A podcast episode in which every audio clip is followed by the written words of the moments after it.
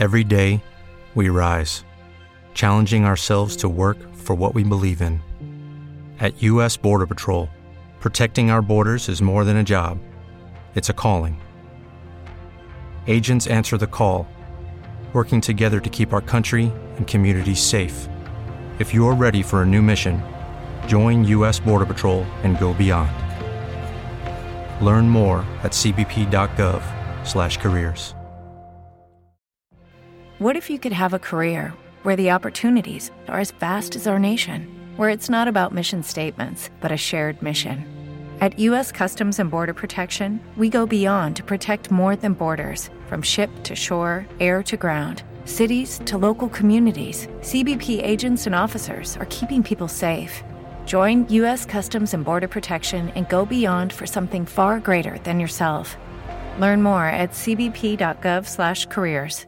Questa sera di che cosa parliamo? Parliamo sicuramente della Juventus, perché è un tema eh, che ci tengo ad affrontare, essendo io stato un ex juventino eh, sfegatato, quindi in una precedente vita seguivo moltissimo il mondo del calcio, oggi come vi dicevo seguo soltanto le dinamiche societarie, più che altro per un piacere mio personale, avendo fatto io la tesi triennale sul mondo del calcio, quindi eh, insomma, ho un, certo, ho un certo interesse, ecco, che poi non ricopra la mia divulgazione al 100%, però sicuramente ho un certo interesse. È notizia di ieri sera che appunto il CDA della Juventus si sia completamente dimesso.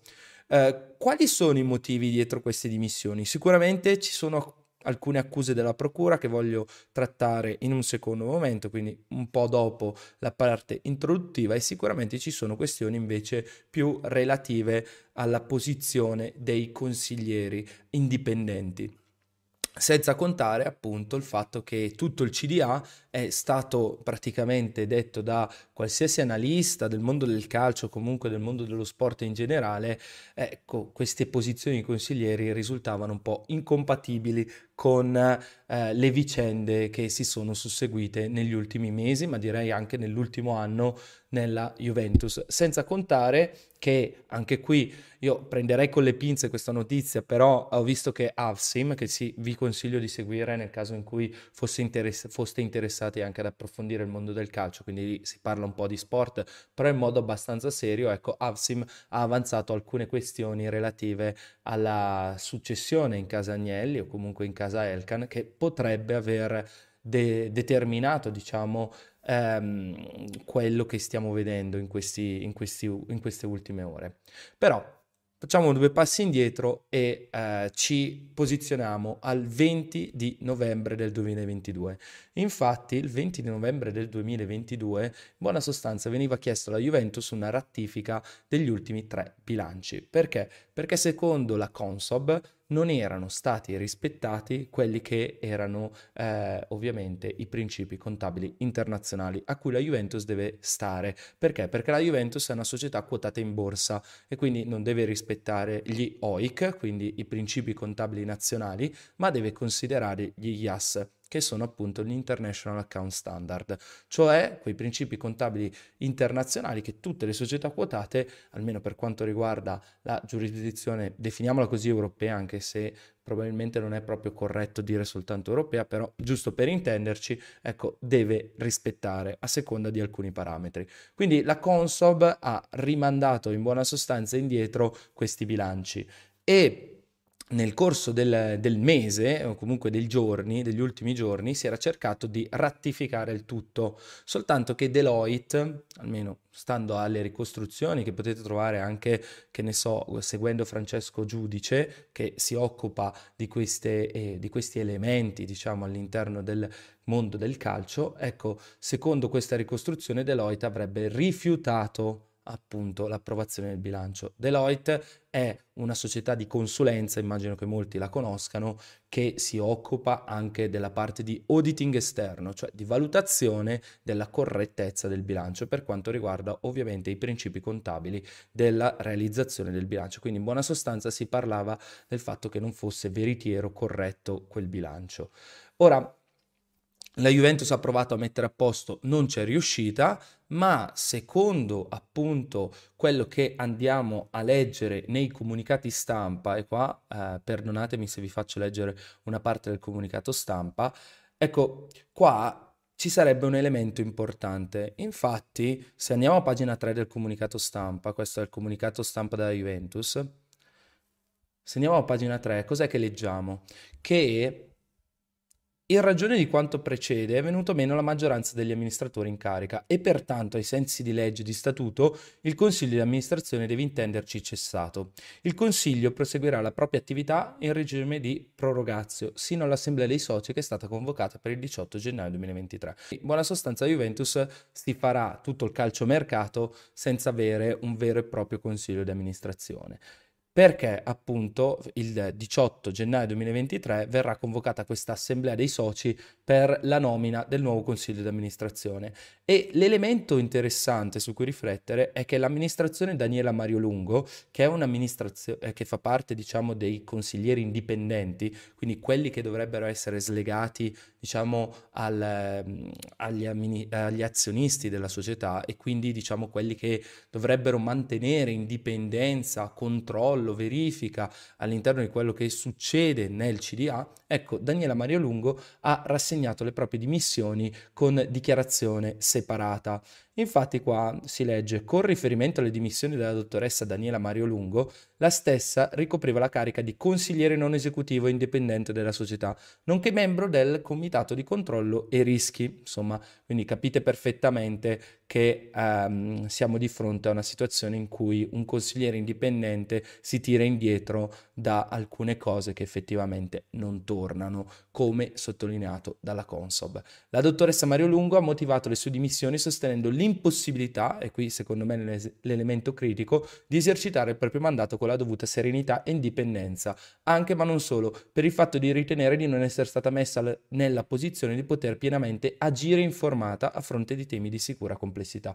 Ecco, questo è un elemento che secondo me deve rientrare al centro dell'analisi del perché eh, si è dimesso appunto il CDA alla luce del fatto che appunto qua vi vado a condividere l'articolo 13 del Consiglio di amministrazione per quanto riguarda il Consiglio di amministrazione ci dice cosa? Eh, ci dice che appunto qualora per dimissione o da altre cause venisse a cessare la maggioranza degli amministratori nominati dall'Assemblea, l'intero Consiglio si intenderà cessato e gli amministratori rimasti in carica dovranno convocare d'urgenza l'Assemblea per le nuove nomine. Quindi ancora qua abbiamo l'elemento che ci fa capire come mai ieri sera in tutta fretta nonostante nessuna avvisaglia, nessun elemento che ci facesse capire, diciamo che Agnelli stesse per andare a dare le dimissioni, è accaduto questo fatto. Quindi il tutto, almeno secondo le ricostruzioni, sarebbe da imputare all'articolo 13 che è stato applicato nella sua correttezza. Almeno questa è l'analisi che va per la maggiore, ve la riporto. Sicuramente le accuse della procura, che invece sono un altro elemento importante, vertono su due elementi fondamentali e questi, se volete, sono più di carattere economico e meno di carattere giuridico. Eh, in particolare si tratta delle plusvalenze, infatti eh, sono contestati circa 160 milioni di plusvalenze in tre anni e la gestione degli stipendi. Cerchiamo di fare un pochino chiarezza, magari molta gente è qui su questo canale più che altro per questo elemento, non tanto l'elemento giuridico o l'elemento di... Um, legato diciamo ai media, che adesso c'è appeal, adesso c'è hype su questo tema. Allora, per quanto riguarda le plusvalenze, queste secondo lo IAS 38, Qua vi lascio la scheda per chi volesse, diciamo, rovinarsi il fine settimana e leggersi cosa dice lo IAS 38. Ecco, secondo lo IAS 38, quando c'è una transazione, ovvero io compro un qualcosa e quel qualcosa non è dovuto a transazioni finanziarie, quindi diciamo io compro un giocatore, ma questo non è stato acquistato tramite denaro, ok, giusto per intenderci, ma magari c'è data una contropartita, che ne so, eh, compro, sparo due nomi a caso, eh, non ne abbiate, però compro Higuain e do dentro di Bala. Ecco, se stabiliamo che i due valori sono uguali, ecco che in buona sostanza non c'è una transazione di denaro, o forse ci potrebbe anche essere una parte, chi lo sa, però la parte, diciamo, che non è condizionata dal denaro, non può essere iscritta poi a, plus, a plusvalenza. Quindi questo sarebbe l'elemento importante da tenere in considerazione. Ora la difesa della Juventus probabilmente verterà su un semplice aspetto, ovvero che in buona sostanza gli scambi tra i vari club sarebbero avvenuti comunque in regime separato. Quindi che ne so, io ti vendo Higuain, tu mi dai 100 milioni, poi banalmente tu mi vendi di, di Bala e appunto io ti do 80 milioni. Una roba di questo tipo, giusto per intenderci. Poi casualmente andiamo a compensazione. Soltanto che questa difesa apparirebbe debole perché? Perché ci sarebbe una sistematicità nel realizzare questo, questa, questa pratica. Ora, chi mi segue da tempo e ha visto i vari video sulla Juventus sa perfettamente che il player trading a riguardo appunto dei calciatori era un elemento fondamentale all'interno del bilancio della Juventus e determinava appunto la crescita dei ricavi. Anzi, buona parte del business si ancorava proprio qui. E quindi questo sarebbe un elemento preoccupante che la procura e la Consob avrebbero già sottolineato. Ora, l'altro elemento che invece qua io ravviso davvero delle complicazioni interessanti, anche perché si ricollega a quel concetto di flat tax, di come faccio evadere, eccetera, eccetera, con la flat tax. Ecco, gli stipendi sarebbero stati gestiti all'interno delle annualità in modo, diciamo, eh, particolarmente, eh, come dire, opaco. In particolare si spostavano le mensilità degli, sti- degli, stipendi, quindi il pagamento degli stipendi veniva spostato in là nel tempo, generando questo effetto rolling. Questo ovviamente per alterare il bilancio e anche questo sarebbe un elemento su cui la procura avrebbe messo, diciamo, dei puntini sulle i o comunque avrebbe chiesto chiarimenti. Insomma, sembrerebbe che questi siano gli elementi cardine che avrebbero poi scatenato appunto le dimissioni della Mario Lungo, la cessazione della maggioranza del CDA e quindi le dimissioni conseguenziali del CDA e la nomina di, un nuovo, di una nuova eh, dirigenza. Insomma, il modello di gestione della Juventus così viene meno, viene meno quella cosa del gestire le plusvalenze per poter fare ricavi, per, po- per poter poi determinare la crescita economica e con la nuova dirigenza sicuramente accadrà qualcosa di diverso. Cosa onestamente non saprei dirvi. Molto probabilmente la parte sportiva, quindi diciamo la parte relativa ai premi, quindi campionati e quant'altro, non si va a toccare, Coppa, Supercoppa, eccetera, non dovrebbe esserci. Sicuramente c'è un ricordo del 2007 di un me bambino che aveva eh, 12 anni, che ieri sera è rimasto un po' così quando ha finito la live con Daniele Visioni sulla COP27 però eh, poco altro, insomma la questione è più di carattere economico e societario. Se ti piace quello che facciamo, ti ricordo che con Patreon puoi sostenere la nostra opera di divulgazione. Ma perché sostenerci? Se i nostri video ti sono stati utili almeno una volta a comprendere il mondo dell'economia, il tuo sostegno non farà morire il progetto. Progetto che ha dei costi e per far fronte a questi costi il supporto della community è fondamentale. Ovviamente con l'abbonamento ti saremo riconoscenti, ma non solo, perché con Patreon potrai accedere a video senza pubblicità, anticipazioni dietro le quinte, col one-to-one e altri servizi.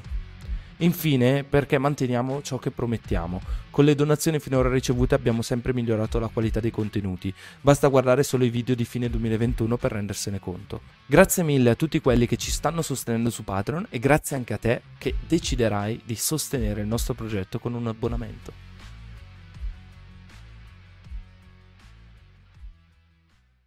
Temple University is ranked among the top 50 public universities in the U.S. Through hands on learning opportunities and world class faculty, Temple students are prepared to soar in their careers. Schedule a campus tour today at admissions.temple.edu/slash visit.